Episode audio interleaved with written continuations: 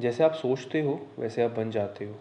जैसे आप अपने विचारों को समझाते हो, विचारों को पालते हो, वैसे ही आपकी थिंकिंग बन जाती है। वैसे आप सामने प्रतीत होते हो।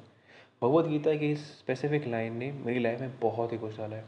और इस लाइन के पीछे बहुत ही बड़ी हिस्ट्री छुपी हुई है।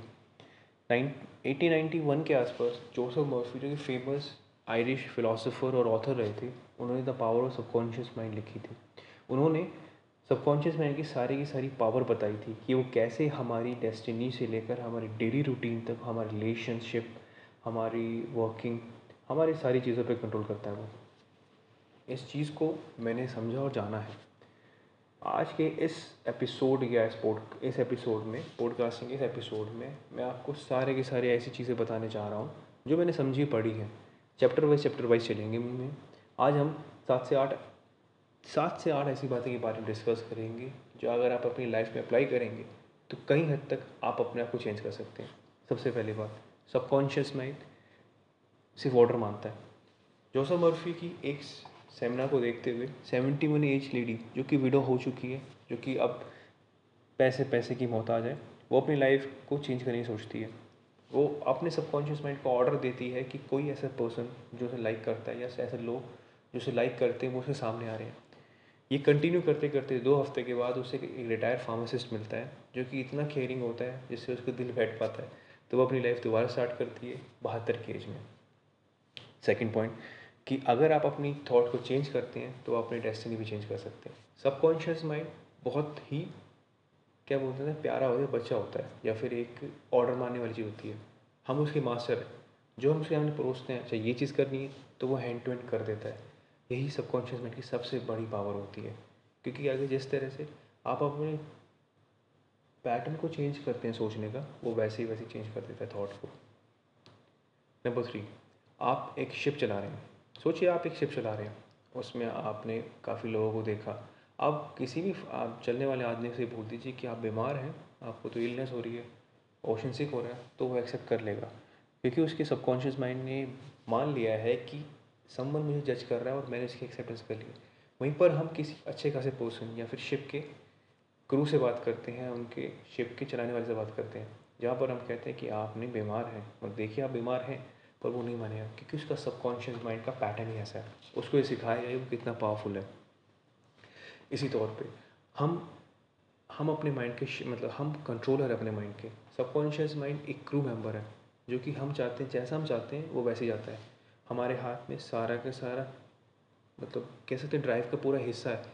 जिस तरह से हम मोड़ना चाहें, वो उस तरह से मुड़ जाएगा। और जिस तरह से हम मोड़ना चाहेंगे, तब भी मुड़ जाएगा वो। तो हमेशा सबकॉन्शियस माइंड को अपने अपने आप, उसको अच्छा ऑर्डर दीजिए। वो आपको हमेशा एक अच्छा रिज़ल्ट ला के देगा। नंबर फोर कभी भी बुरे विचारों पे थिंक मत करिए। एक किस्सा था, जो मर्फी ने बताया था कि एक आदमी था, उसकी बेटी बड़ी पैरालाइज थी। कुछ चीज़ों को लेके वो आई थिंक डॉक्टर भी पढ़ नहीं पा रहे थे। उसने मनी मनी ये सोचा कि, हे भगवान, अगर ये ठीक हो जाएगी तो मैं अपना हाथ मतलब अगर ये बच्ची ठीक हो सकती है तो मेरा हाथ तक ले लो। ये वो कंटिन्यू करते रहे। एक दिन क्या हुआ? एक एक्सीडेंट हुआ, जिसमें पापा ने अपने हाथ खो दिए, एक राइट हैंड उसकी बेटी ठीक होगी। बड़ा ही मज़ाक लग रहा होगा, तुक्का लग सकता है बट ये लिटरली में हुआ था। तो कभी भी नेगेटिव सबकॉन्शियस माइंड को लिटरली नहीं पता होता कि आप उससे क्या मांगो अच्छा या बुरा, उसको वो चीज़ करनी होती है।